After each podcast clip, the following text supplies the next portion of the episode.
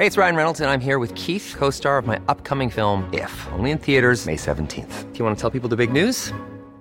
All right, I'll do it. Sign up now and you'll get unlimited for $15 a month in six months of Paramount Plus Essential Plan on us. Mintmobile.com slash switch. Upfront payment of $45 equivalent to $15 per month. Unlimited over 40 gigabytes per month. Face lower speeds. Videos at 480p. Active Mint customers by 531.24 get six months of Paramount Plus Essential Plan. Auto renews after six months. Offer ends May 31st, 2024. Separate Paramount Plus registration required. Terms and conditions apply if rated PG. Nagbalik na ang iyong dating anyo. Pati ang asawa mong si Elsa, mamamatay.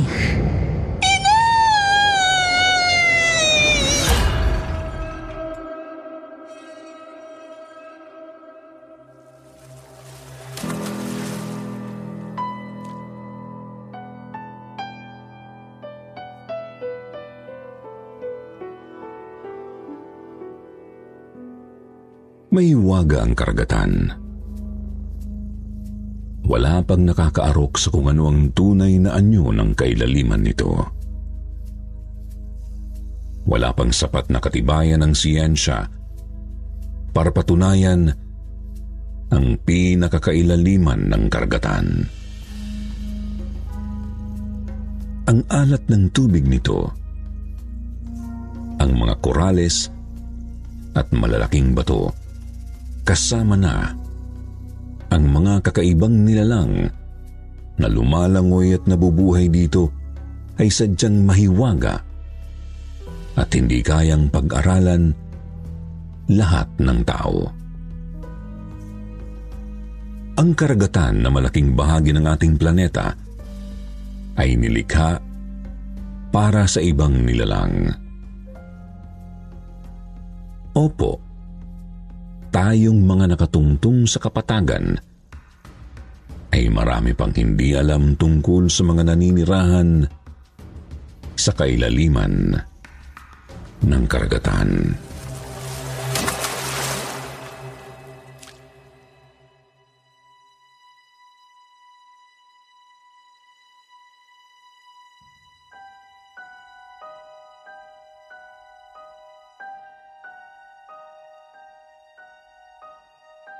Dear Sir Jupiter,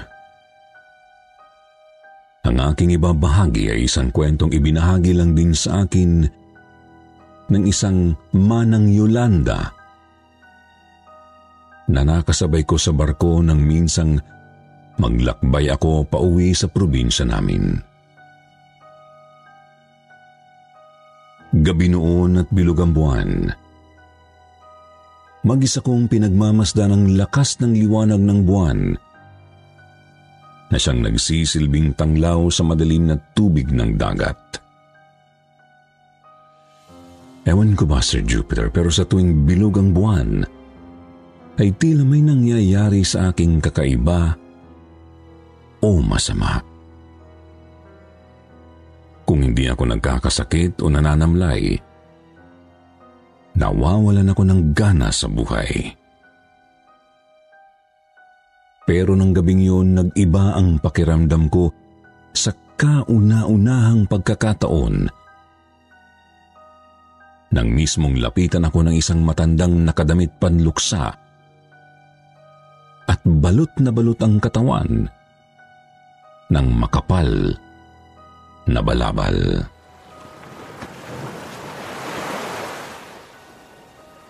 Mag-isa lamang ang matandang babaeng yun at tila naghahanap ng makakausap. Naawa ako sa kanya.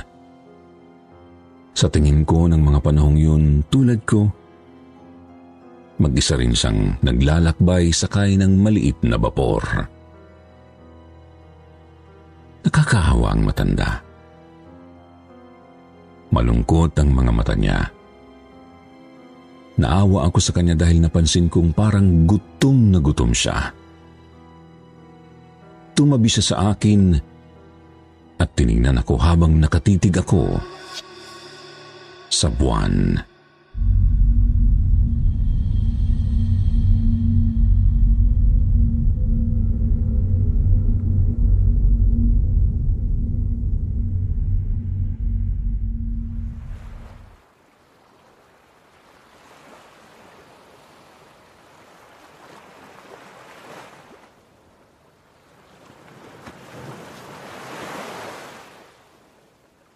Napakalawak ng dagat, ano? Napaka-misteryoso. Samahan mo muna ako dito at mahaba-haba pa ang biyahe. At saka, mukhang tayo na lang ang gising. Lahat sila mahimbing nang natutulog sa mga pwesto nila.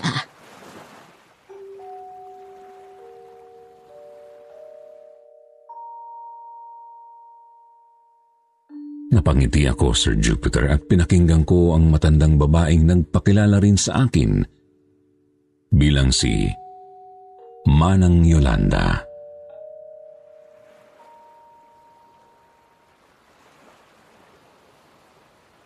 May ikukwento ako sa'yo. At sa maniwala ka man o hindi, talagang nangyari ang istoryang to sa tunay na buhay. Gusto mo bang marinig?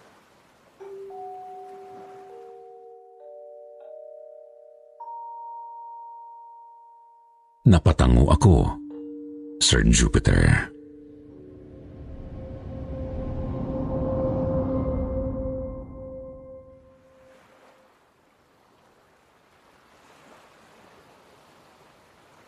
Isinilang ako sa isang isla sa Mindanao kung saan maraming nakapalibot na dagat.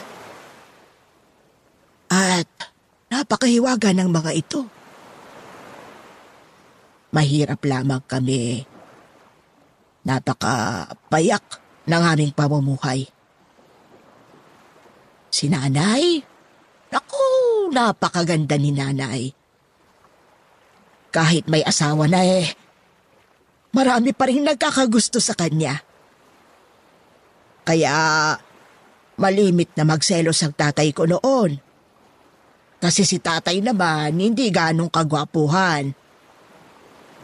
Malimit siyang kutsain sa amin ng mga kumpare niya dahil sapat patin at maitim niyang pagkakatawan. Kung titignan mo si tatay, mukha siyang undin. Alam mo ba kung ano ang undin? Ito ay isang nilalang na nabubuhay sa tubig. Kawangis ng pinaghalong isda at tiyanak ang itsura nito.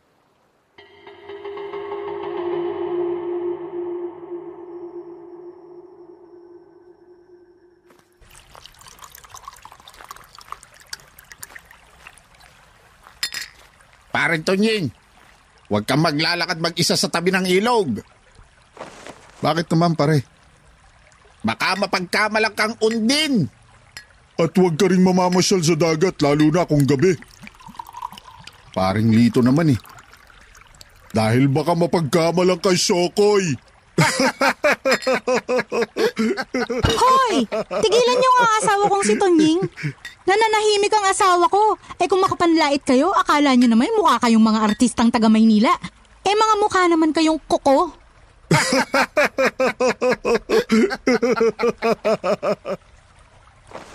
Ano ba nakita mo dyan sa asawa mo, Elsa, at mahal na mahal mo? Mabuting tao si Tonying. Kahit seloso yan, malawak ang pangunawa. Hindi katulad ninyo. Mga mukhang butiking tinubuan ng kuhol sa muka. Kung makapanlait kayo, wagas ah. Gwapo ka ba? Elsa, tama na. Pumasok ka na sa loob ng bahay. Halika na, maghapunan na tayo.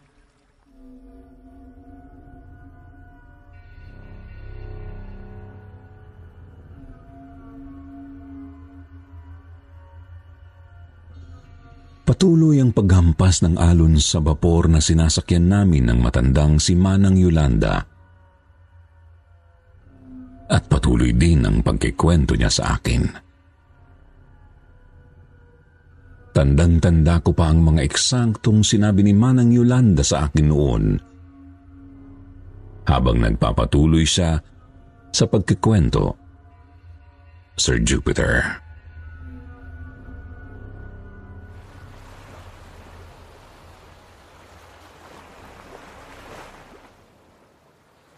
Seloso si tatay. At ayaw na ayaw nang lumalabas mag-isa si nanay ng bahay namin. Lumipas ang ilang linggo, biglang nagkaroon ng karamdaman si nanay. Naging matamlay siya. Bigla na lang siyang hindi kumakain at palaging nagsusuka. Ang nakakatakot pa, ang kanyang palate, napupuno ng mga balakubak na parang kaliskis. Natuyot ang balat niya na parang balat ng sawa. Sa hindi malamang dahilan, nag-alala si tatay at nag-isip kung may nakain ba si nanay na masama o may kumulam sa kanya.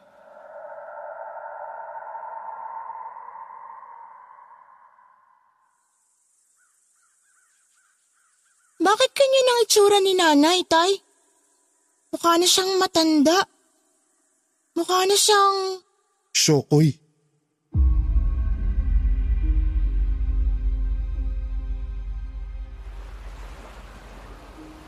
Kahit ang kanyang utak ay inaapektuhan na rin. Nag-iba na si nanay bigla. Umasta siyang parang mabangis na hayop. Nananagpang siya. Nangangagat. At madalas niyang pinagdidikit ang kanyang mga binti pagkatapos ay bigla siyang kakawag-kawag na para bang isang isda. Isang syokoy.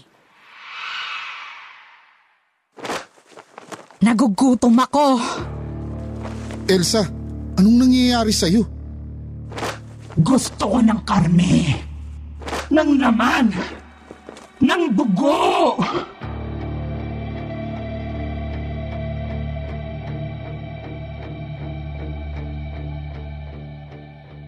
Sa mura kong edad ay hindi ko mapigilang matakot sa aking ina.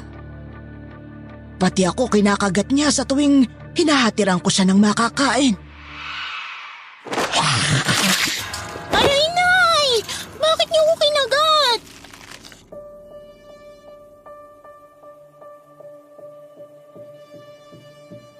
Dahil sa karahasan at kakaibang lakas ni nanay, itinatali na lang siya ni tatay sa loob ng kubo namin. Nakakaawa man pero yun lang ang kaya naming gawin ng mga panahon na yun.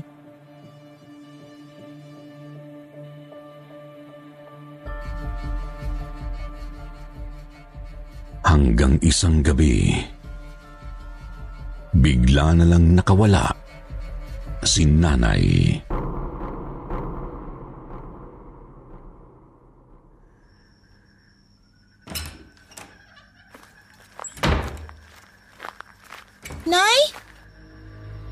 Nay, nasan ka?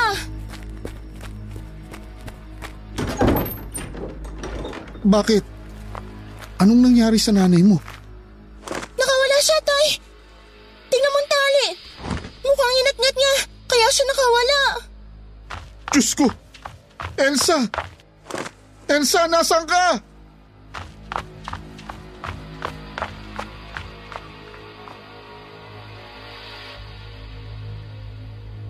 Nagtatakbo kami ni tatay sa tumana. Wala si nanay doon. Naghanap kami sa New Gun. Ngunit wala rin siya doon hanggang sa...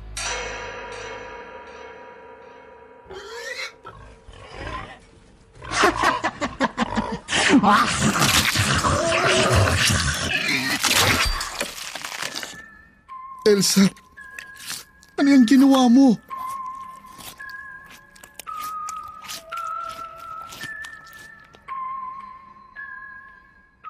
Nasa loob ng kwadra namin ng inahing baboy, si nanay, at kitang-kita ko kung paano niyang inasabang alaga naming baboy. Kanya itong kinain na para bang buhay na tao. Sinipsip ang dugo at nilamon ang mga lamang loob. Nagmistulang aswang si nanay.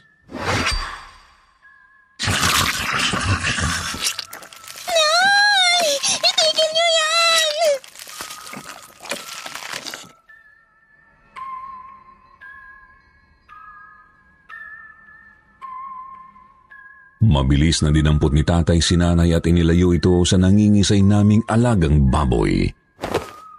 Gulat na gulat kami ni tatay nang magsimulang magbago ang balat ni nanay. Bumalik ang kanyang kagandahan kitang-kita namin. Hinding hindi ko yun malilimutan.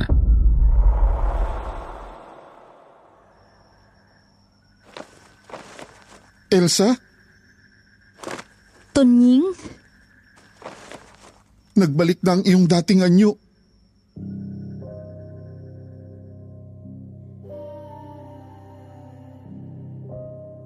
Mabilis at palihim naming ibinalik si nanay sa loob ng kubo. Ingat na ingat kami para walang makakita sa amin. Pagod na pagod si nanay. Hingal na hingal. Niyakap siya ni tatay at hinalikan hanggang sa makatulog si nanay. Makalipas ang ilang oras.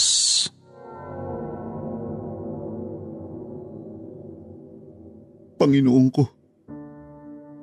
tulungan niyo po ang asawa ko. Pagalingin niyo po siya sa karamdaman niya. Hindi ko po alam kung anong kulam o kahiwagaan ang nangyari sa kanya pero mistula po siyang isinumpa o sinapian ng kung ano.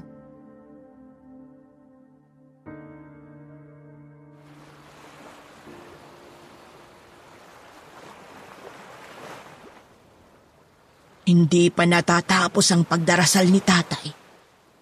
Biglang nagbalik sa dating nakakarimarim na anyo si nanay. Naging soko isang muli. Nakakadiri. At mas malansa na ang amoy niya sa pagkakataong yon.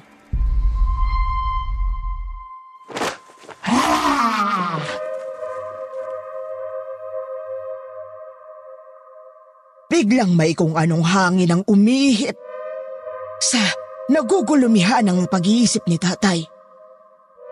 Nagkaideya si tatay na baka ang dugo ng buhay na hayop at sariwang laman loob nito ang sekreto para manumbalik sa pagiging tao si nanay.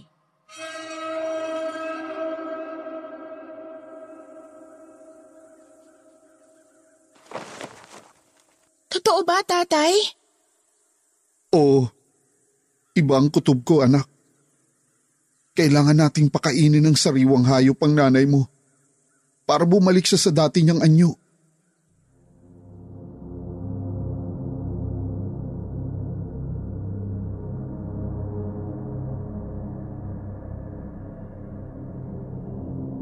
Magmula noon ay nagsimula siyang magbigay kay nanay ng kung ano-anong dugo ng manok at dugo ng baboy. Kasama na rin ang balon-balunan ng mga kambing, bitukan ng baka at atay ng mga ligaw na aso. Hanggang sa isa-isa at unti-unting nawala ang mga hayop sa lugar namin.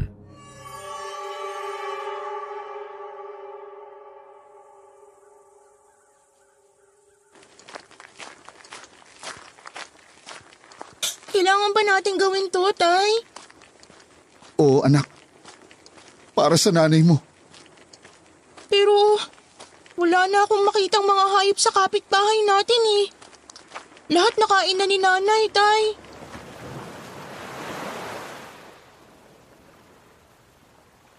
Bumabalik man ang mukha ni nanay sa dati nitong anyo sa tuwing nakakakain ng sariwang laman loob at dugo ng hayop. May isang bagay kaming napansin sa kanya. Nag-iiba na takbo ng isipan niya sa tuwing gumaganda siyang muli at nagiging tao. Hindi niya kami nakikilala. Tila nagkaroon siya ng amnesia.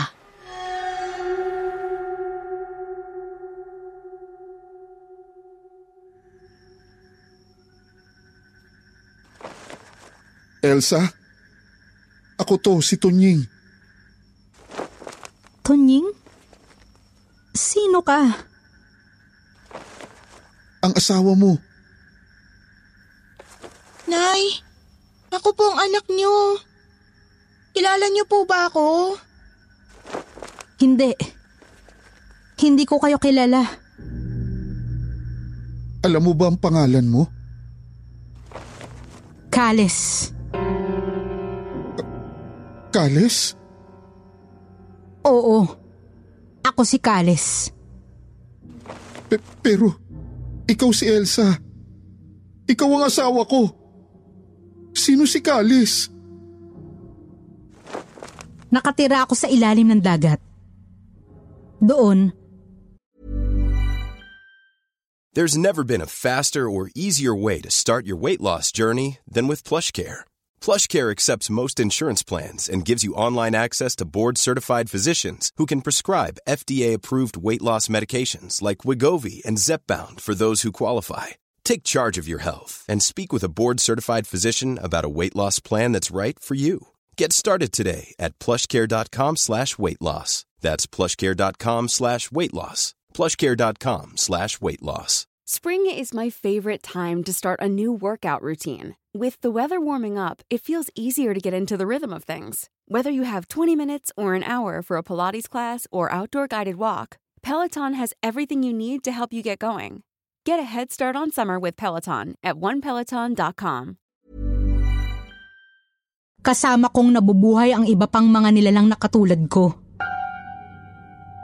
Katulad mo? Malimit akong lumabas sa tuwing sasapit ang kabilugan ng buwan. Doon sa dagat, malapit sa kabilang isla. Marami kami roon. May mga kasama akong mga babaeng may buntot. May mga malalaking mata at mapuputing balat na tinuyo ng tubig alat. Kung tawagin sila ay mga Ma- mga sirena! paano mo nalaman? Nakakita ako ng isang sirena noong pitong taong gulang pa lang ako. Bilugang buwan at ginabi ako sa pangingisda kasama ang lolo ko. Bigla ako nakarinig ng isang tinig ng babae. Humihingi ng saklolo. Nang lapitan ko ito ay halos madulas-dulas ako sa pagtakbo. Dahil nakakatakot ang itsura nito. Si Banaeg. Ang sirenang nakulong sa lambat ng mangingisda. Siya ang kapatid kong sirena sa ilalim ng dagat. Namatay siya at hindi na namin natagpuan. Galit na galit ang hari namin sa ilalim ng karagatan. Tay, mukhang nababaliw na yata si nanay. Dalhin natin siya sa ospital, sa espesyalista o kaya sa albularyo. Biglang sumigaw si nanay. Hindi!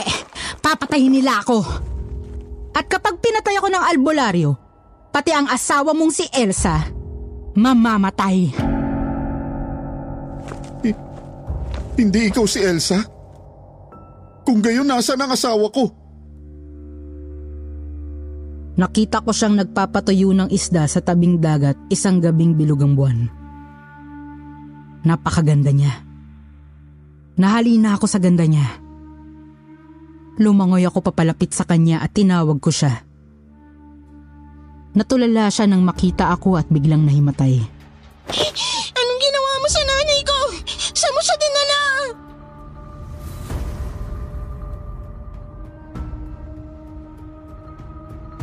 Katahimikan. Biglang huminga na lang ng malalim si nanay.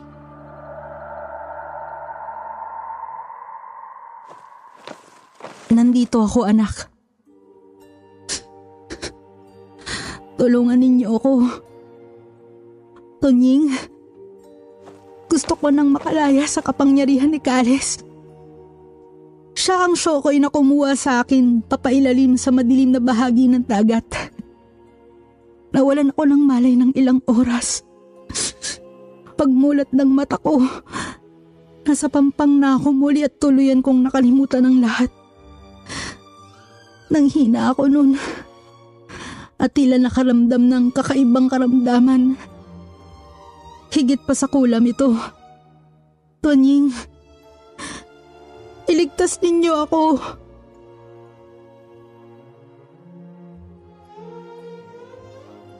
Biglang tumulo ang mga luha ni nanay ng mga sandaling yon. Kahit ako, naiyak na rin ako dahil sa mga nangyayari.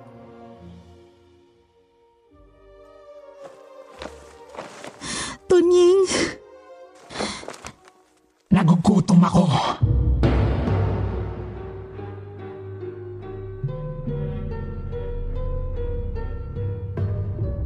Inilihim naming panghilya ang lahat. Hindi kami makapaniwala sa kwento ni nanay ngunit ang mga luha niya ang nagsasabing kailangan niya ng kamot sa sakit niya. Isang gabi, nakawala na naman si nanay mula sa pagkakagapos niya sa bahay.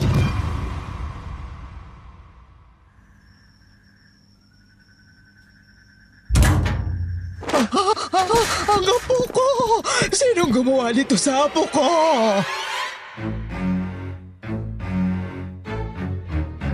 Nagtatakbo kami sa bahay ng matanda.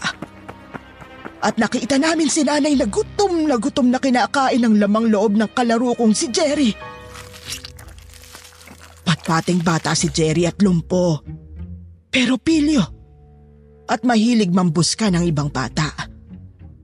Halos buhay pa ito ng datna namin.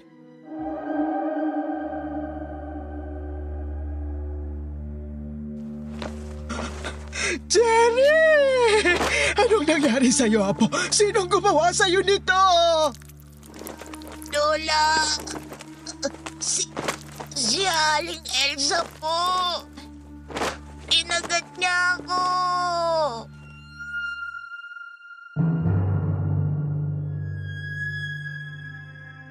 Kinain ni nanay ang kapitbahay namin. Ang kalaro kong si Jerry. Kakainin ko ang lahat ng masasama. Kasama na ron ang mga tulad mong bata. Hindi!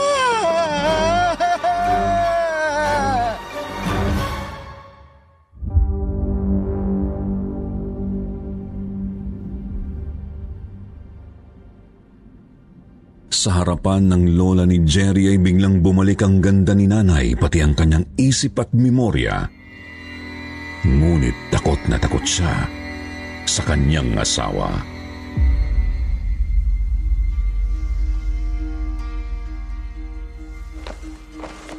Si Kales ang pumatay kay Jerry. Galit siya sa masasamang bata.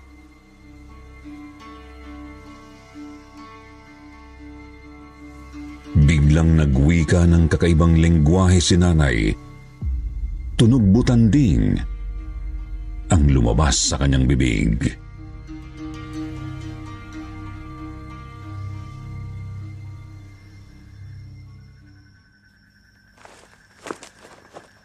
Estawases nagraman Batataba desram Sigdaw kalayawan Eman sa tuwing At biswal kamatayan Nang madaling araw na iyon, nagpasya si tatay na lumuwas sa ibang isla. Natakot siya nga. Baka makulong si nanay dahil sa pagpatay kay Jerry. Sa paglalakad namin papunta sa baybayin, nakasalubong namin si Aling Rosa. Isang matabang matabang babaeng bukbukin ng muka. Kilala ito bilang promotor ng dynamite fishing sa lugar namin.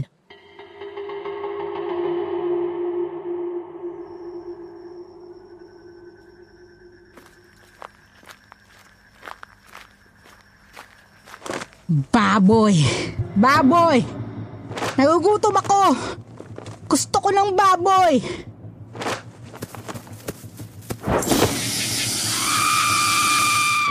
Nay! Si Aling Rosa yan! Hindi siya baboy, Nay!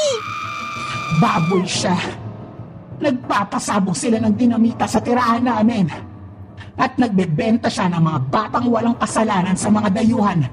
Baboy siya. Puno siya ng kasinungalingan at kahalayan.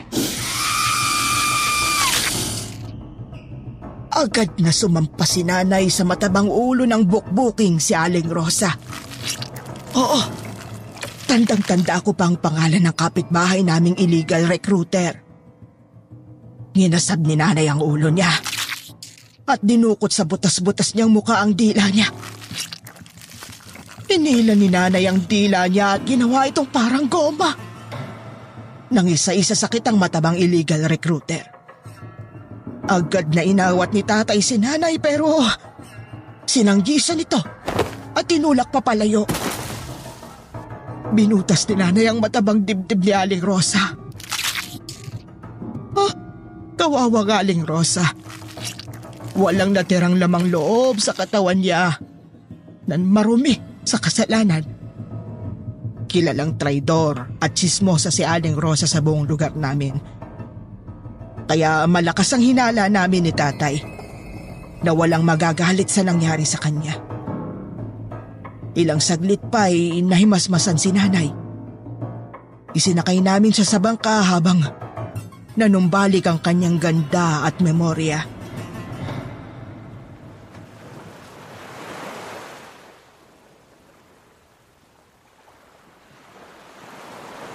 Yun ang naging simula ng pagtatago namin sa isang liblib na isla. Napansin namin ni tatay na kapag laman loob ng taong nakakain ni nanay, mas nagiging matagal ang bisa nito sa kanya. Mas nagiging mabagal ang pagpapalit niya ng anyo patungong sokoy. Dahil doon, napilitan si tatay na maging masama at magdala ng tao gamit ang kanyang bangka papunta sa isla. Iba't ibang tao. Karaniwan, mga masasamang tao na karapat dapat naman talagang patayin at kainin ng buhay. Hinding hindi ko makakalimutan ang mga sandaling yun na punong-puno pa ako ng takot. Hanggang sa umabot sa puntong wala na akong maramdaman. Parang bigla na lang akong naging manhid sa mga nangyayari sa paligid ko. Siguro, nasanay na lang din ako sa mga nangyayari sa buhay naming mag-anak. Hindi nagtagal lalong dumami ng dumami ang napatay ni nanay. Sa tulong na rin ng tatay ko. Hanggang sa napapansin na lang namin na parang bumibilis na ulit ang epekto ng tao kay nanay.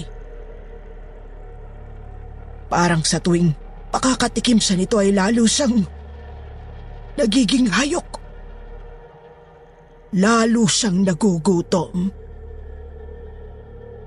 Hanggang sa halos hindi na namin kaya ni tatay na puna ng matinding kalam ng kakaiba niyang sikmura.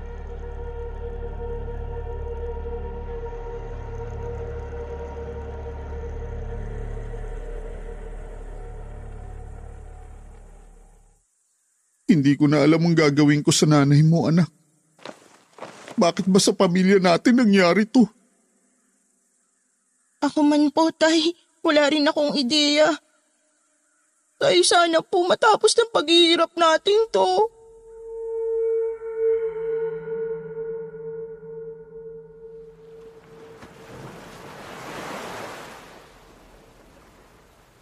Pero hindi namin nakalain ni tatay noon na didinggin agad ang hiling namin.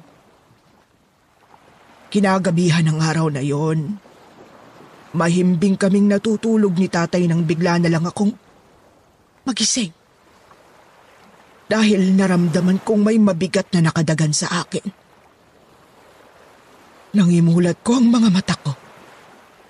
Halos, hindi ako makapaniwala.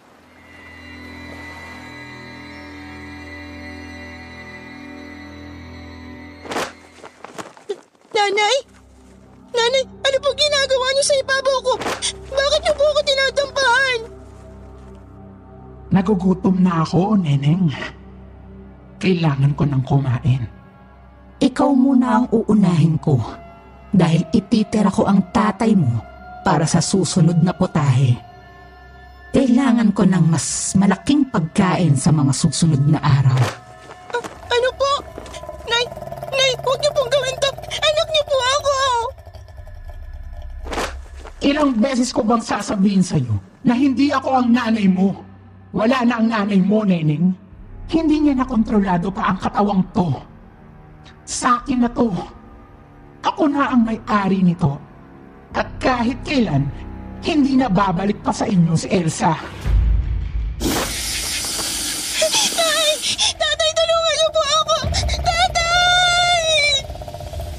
Patawarin mo ko, Elsa. Pero hindi ko kayang mawala sa akin ang anak ko. Bigla na lang nablangko ang utak ko matapos kong makita si tatay na winawasiwas ang hawak niyang pantaga doon mismo. Sa leeg ni nanay.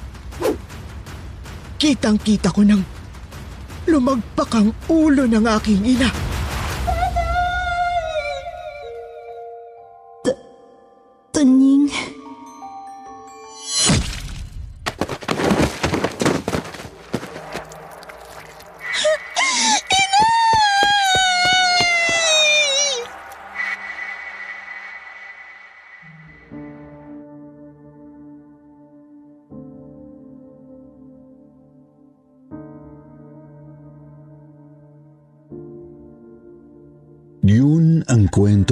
Ibinahagi sa akin ni Manang Yolanda ng gabing yun, Sir Jupiter.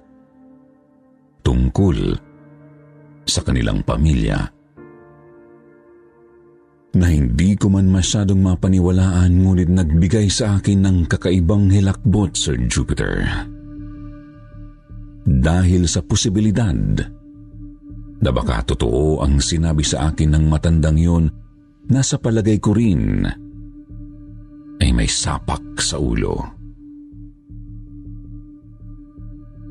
Nagdududa talaga ako sa katotohanan ng kwento niya. Pero natatakot din ako. Kaya naisipan ko itong ibahagi sa inyo. Matapos ang kwentuhan namin ay tila nagtago na sa madilim na ulap ang bilog na buwan ng gabing yon, Sir Jupiter dahilan upang magdilim din ang paligid. At sa gitna ng karimlan, ay bigla na lang nawala sa tabi ko si Manang Yolanda na siyempre ipinagtaka ko naman tinagad. Hindi ko na po siya nakita pa sa bapor kahit ng sumunod na araw. Nabalitaan ko na lamang mula sa mga pahinante ng bapor na isang bangkay ang natagpo ang balutang-lutang sa tubig. Isang bangkay na nakadamit panluksa at balot na balot ng balabal. Kung sino man ang bangkay na yon ay hindi ko na inalampa kahit na may hinala na ako kung sino ito. Naway mag-iwan sa atin ng kakaibang aral ang kwentong ito at palaging magpaalala sa atin na may mga bagay na hindi talaga maaabot ng katalinuhan ng tao. Maging kasing lalim man ng dagat – ang talino nito. Magandang gabi po at maraming salamat sa inyong pakikinig.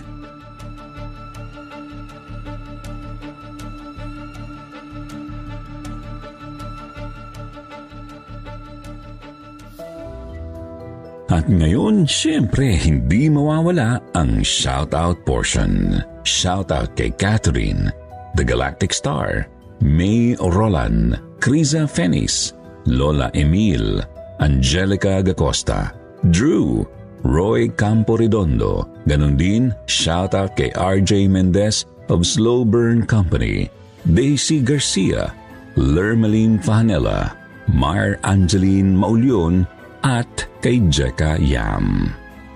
Basahin naman natin ang ilan sa mga magagandang comment mula kina Mylene Bostowen at Lermeline Fahanela. Sabi ni Mylene, inaabangan ko talaga ang inyong mga kwento.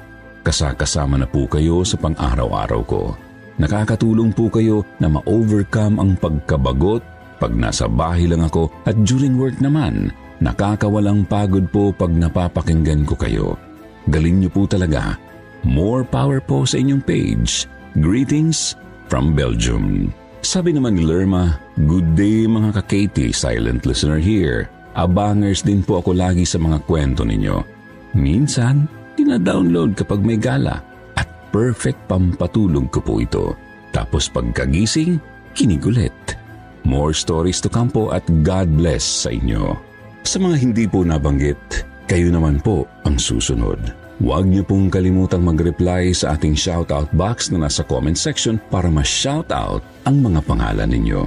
Muli po, mula sa bumubuo ng kwentong takipsilim, ito po ang inyong lingkod, Jupiter.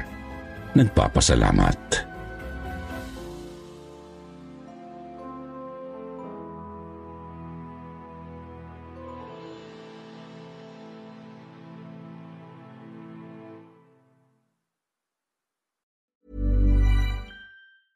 Planning for your next trip?